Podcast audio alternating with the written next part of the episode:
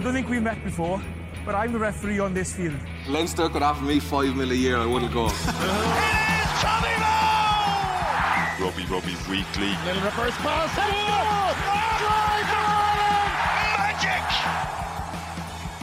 Well, hello and welcome to the Rugby Weekly podcast. I'm your host, Sean Hussey, stepping in for Gavin Casey and Kieran Kennedy, who are enjoying some time off. But Kieran will be in place at the sports ground on Saturday evening for the meeting of Connacht and Leinster.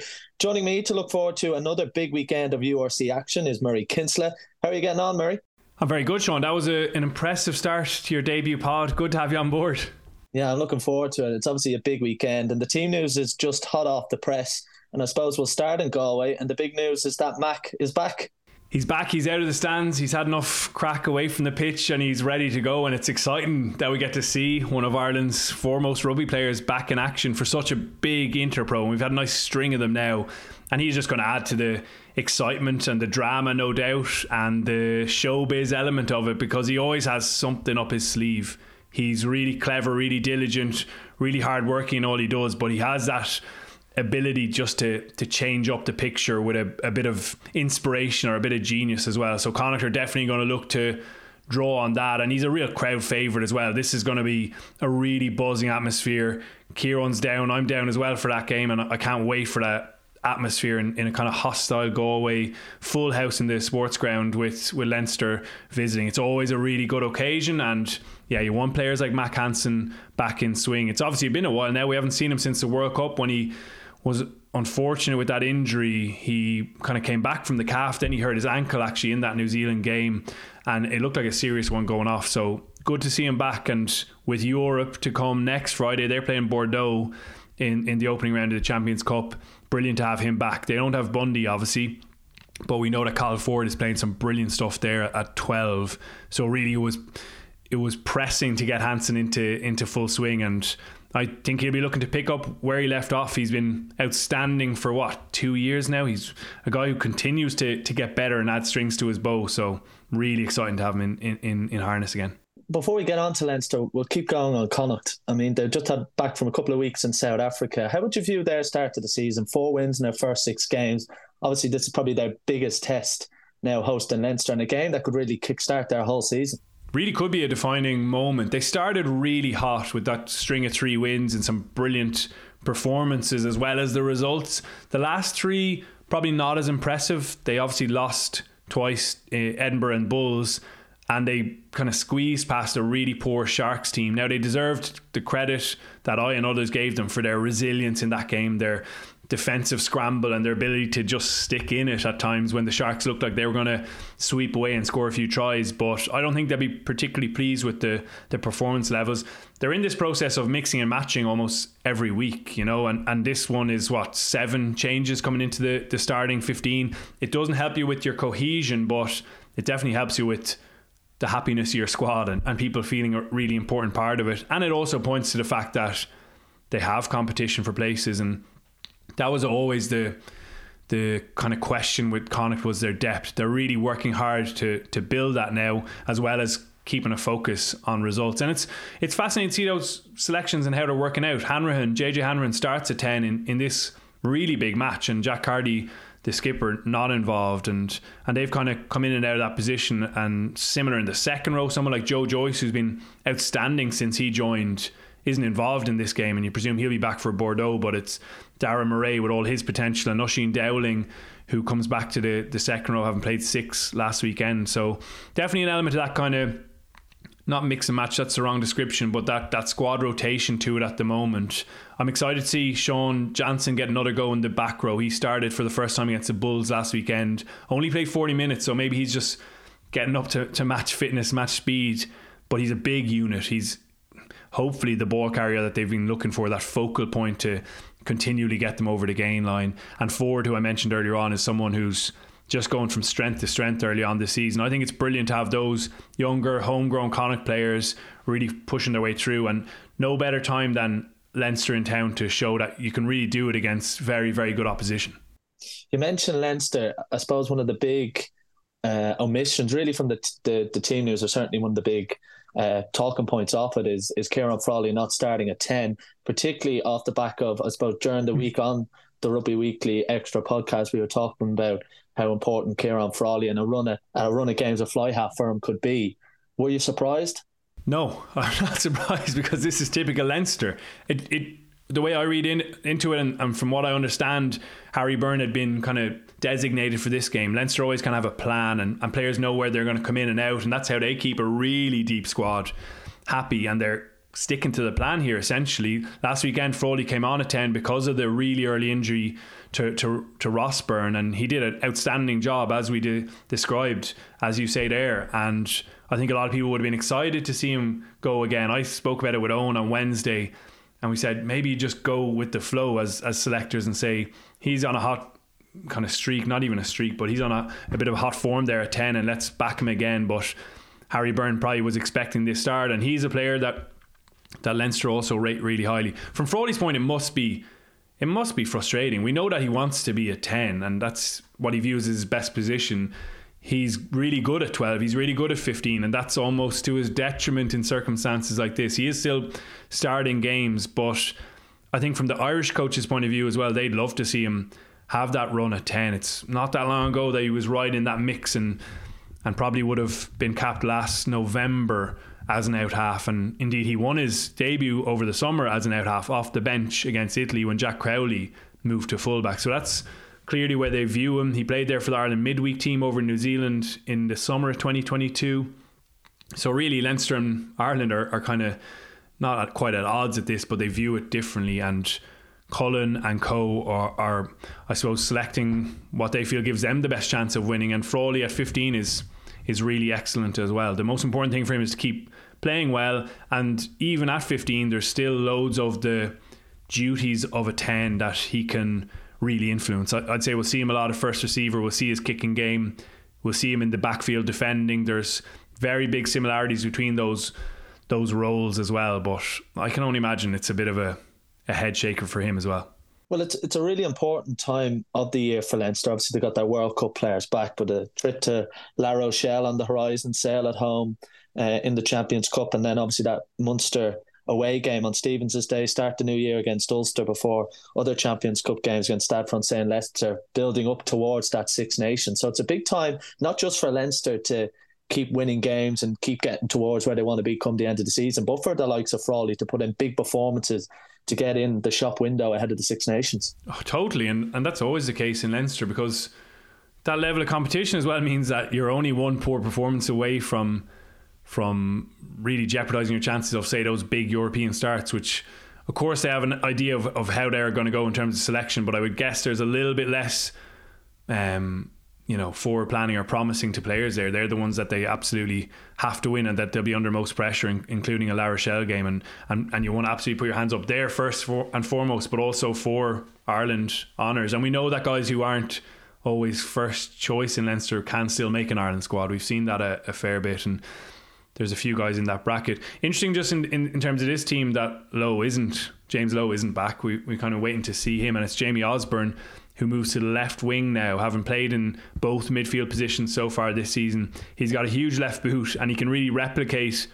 Lowe in that sense, in terms of giving you that massive kicking game, as well as his power in contact and all the other bits that he brings. There's there's actually kind of familiarity in between the, the two skill sets of those guys. So I think that's an interesting selection, maybe glancing ahead to to, to those big challenge that are going to come down the line. Even Ryan Baird coming into the second row again is an interesting one because he's been playing six for the last two seasons. Leinster are the ones who kind of went about that first, and Ireland um, also did that with him as a, a blindside flanker, but now he's back into the, the second row, and it probably underlines yet again the sheer staggering depth of back row options that, that Leinster have you know their their kind of frontline Ireland internationals aren't involved this weekend. But Max Deegan's been playing great stuff. Would have been really disappointed not to be involved against Munster. Scott Penny every time he's played has been excellent, and he, he gets the captain's duties again today, which underlines how important he is to them. And, and James Culhane is impressed now. I think consistently when he's getting chances because he's a really dynamic, powerful unit. So though they're not the the Ireland back row, it's a back row of immense quality and I, I think that's going to be another fascinating battle in Galway. Cian Prendergast moving to blindside flanker for Connacht as well. A guy who missed out on the World Cup squad very narrowly, and he'll feel he has a, a point to prove. So again, to do it against a good Leinster team would be the the ideal stage for him. Where does this rank in terms of challenges for Leinster that they're going to have this year? Going away to Galway, sell out stadium, and um, it's going to be cold conditions. It's going to be a tough night for them. In terms of challenges, just where do you rank going to the sports ground? Well, Leinster have a good record down there now. In fairness, I think it's five or six in a, in a row, but it is a it is a tricky place to win. It's always been a tough place conditions wise. I think it's going to be really cold tomorrow. No surprise there because it has been all week. Hopefully the rain holds off, but often that's a, a test because it's kind of small and intimate.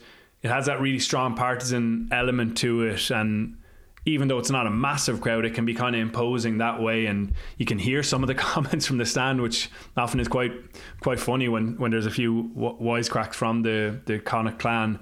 But yeah, I think it is a, a, tricky place to win, especially with the new pitch now. Connacht really enjoy playing on it. It really suits the speed and the kind of creativity of their attack because some of those outside backs and, and clever midfielders they can really tear it up on, on that surface as well. So I think it will be a really good result for Leinster again. Yeah, they've they've got a good streak here, but they're never easily won. I remember being down there last season, and and Leinster just scraped by. It was an absolute battle of a, of a game, and I think it'll bring out the the best in Connacht. They obviously have another massive challenge ahead in Europe, as do Leinster, but I don't think on Saturday night there'll be anyone glancing ahead to that. It's going to be absolutely full bore again.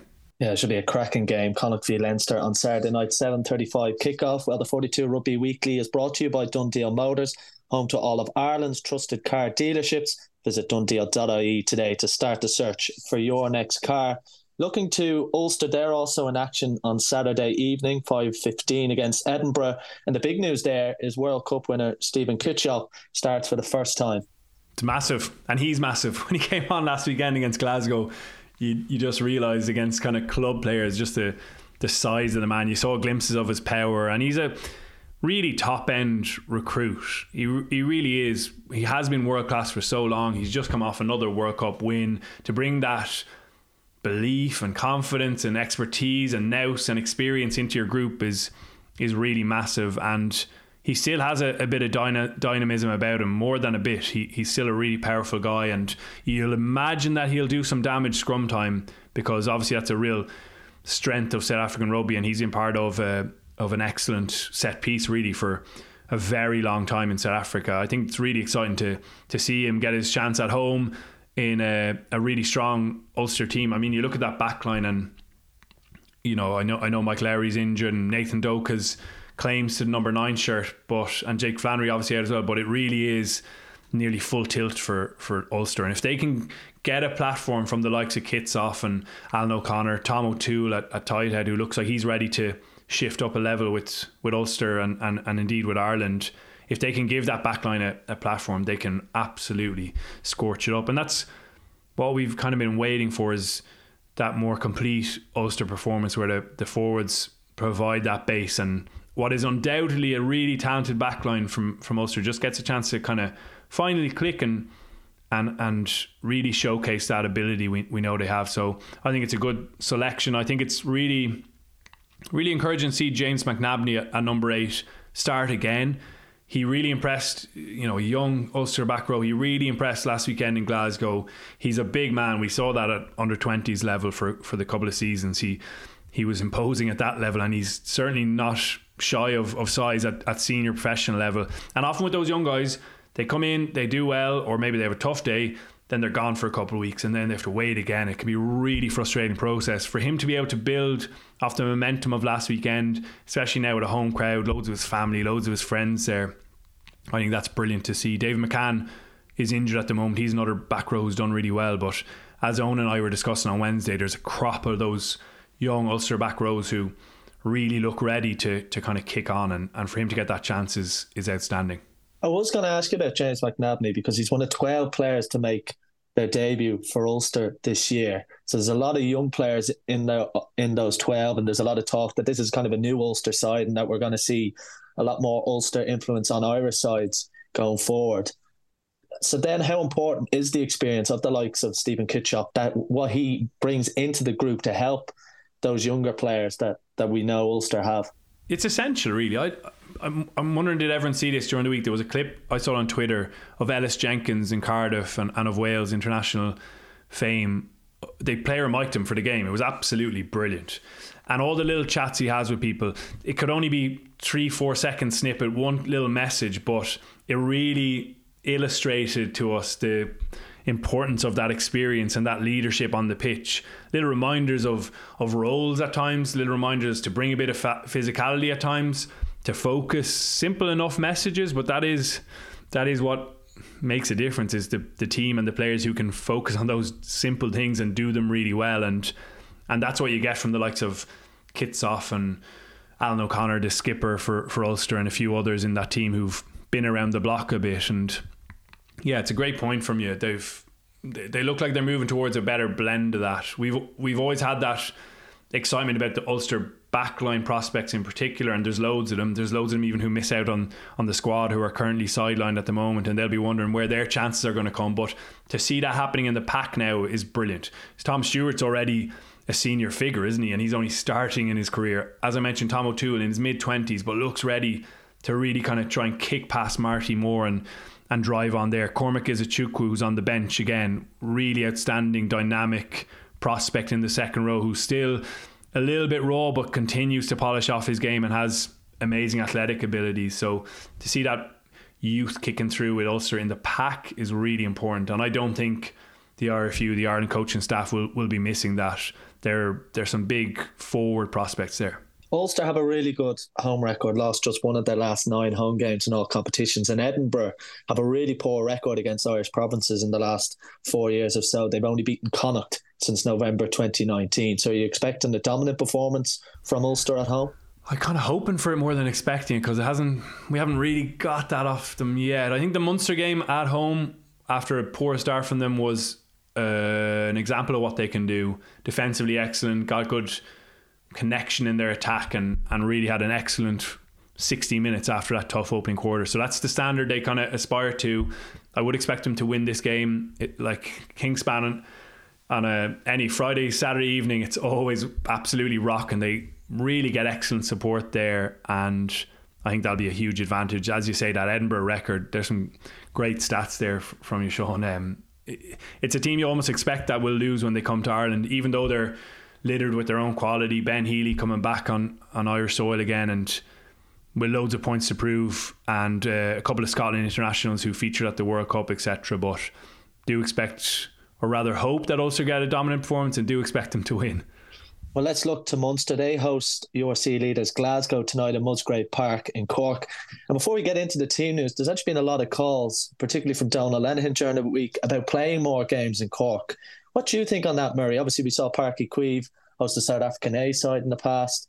There really does feel like there's a real strong uh, rugby core there in Cork that maybe aren't getting enough games. Yeah, Cork people like Gav will always tell you that's the, the case, and they should have built the stadium down in Cork rather than in Limerick. But the occasion in Uí Chaoimh that time was absolutely phenomenal. I cannot wait to to go back down there and see another massive game like the the Crusaders one uh, down there. It's going to be another epic occasion. And after that day when they played this Springboks A team, I just felt they have to come back here for for knockout games, for really compelling competitive games. I know there's all sorts of challenges. They need to make sure the finances are right and that it's not too expensive and they're not losing out on profits. They did build Thomond Park. They still owe a fair bit of money to RFU on, on that front as well, and they've got to maximise that as a venue. But it was brilliant down in Cork that time, and obviously there's a huge support base there. There's a huge crop of players who've come through there and, and really featured for for the province. So yeah, the, the the Friday nights in Musgrave Park are always brilliant. It's another cracking small venue, great surface, obviously that really allows teams to to play at high speed and. Munster really enjoy going there. I know that, and the crowd is always outstanding. So, what is a really good Glasgow team in really good form is going to get yeah, I, I imagine a pretty spicy welcome. Well, let's look ahead to the team news. They made three changes, but I suppose frustratingly for Munster, Jean Kleyn, John Ryan, and Simon Zebo all ruled out, not available for selection.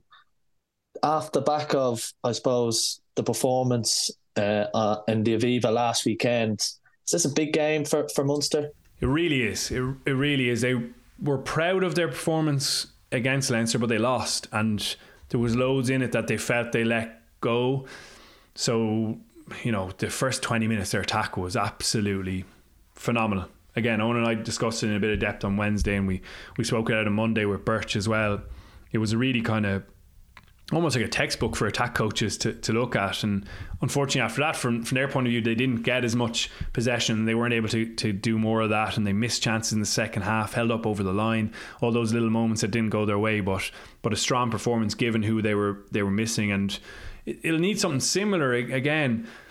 The the expectation has become that when the Scottish sides come to Ireland that the provinces will, will go really well. But Glasgow have been steadily improving. They'll see this as their massive opportunity once they're uh, you know they're already on top of the table to to just open up a bit of room or or make a statement to themselves as much as everyone else. And I think Munster will need something really strong. So it is great that they've got such a, an excellent team out and continuity in certain elements of it, but also a, a sprinkling of guys who are back in the mix and will add plenty. What do you make of Munster's start to the season so far? It's been a bit interesting. Two away Interpro defeats, the retirements of, of Keith Earls, Peter O'Mahony stepping down as captain.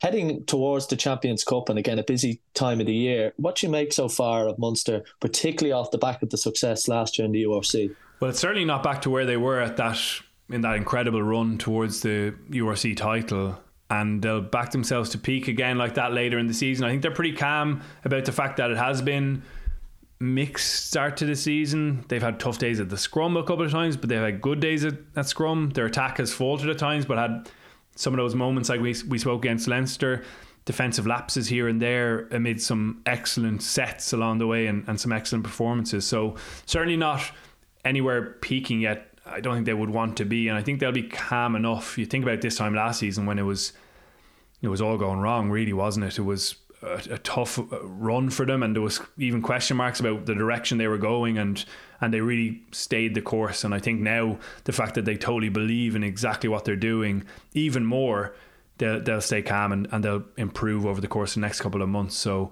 it's it's um it's a you know a, a, sticky patch for them, but but they'll pull through. And to have guys like Alex Nankivell, who's back in midfield, having had him come in and be so impressive at the start of this season that fans couldn't wait to see him back in. Sean O'Brien, who's in on the wing again this uh, tonight, he he's another who's kind of starting to really settle in. That Edwin Edogbo continues to go from strength to strength in the second row is really promising. I think seeing Tom Ahern at six again is another one to watch because obviously he was flying in the second row, moved to six for the first time last weekend against Leinster and did really well there.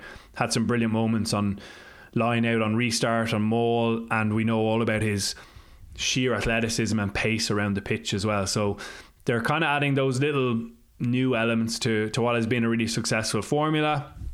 They're also dealing with teams who have really scouted them superbly now and understand all their strengths, and they have that target on their back as champions. But I think even in the Leinster game, you could see that they're kind of continuing to layer up and Mike Prendergast, the attack coach, is adding new strings to their bow, and so that's kind of tactical, but also selection wise, where they continue to to try and morph and evolve. And winning a URC trophy was certainly ahead of schedule, but it was a good thing to pick up along the way. And even Ollie is another one who I didn't mention coming in for his debut.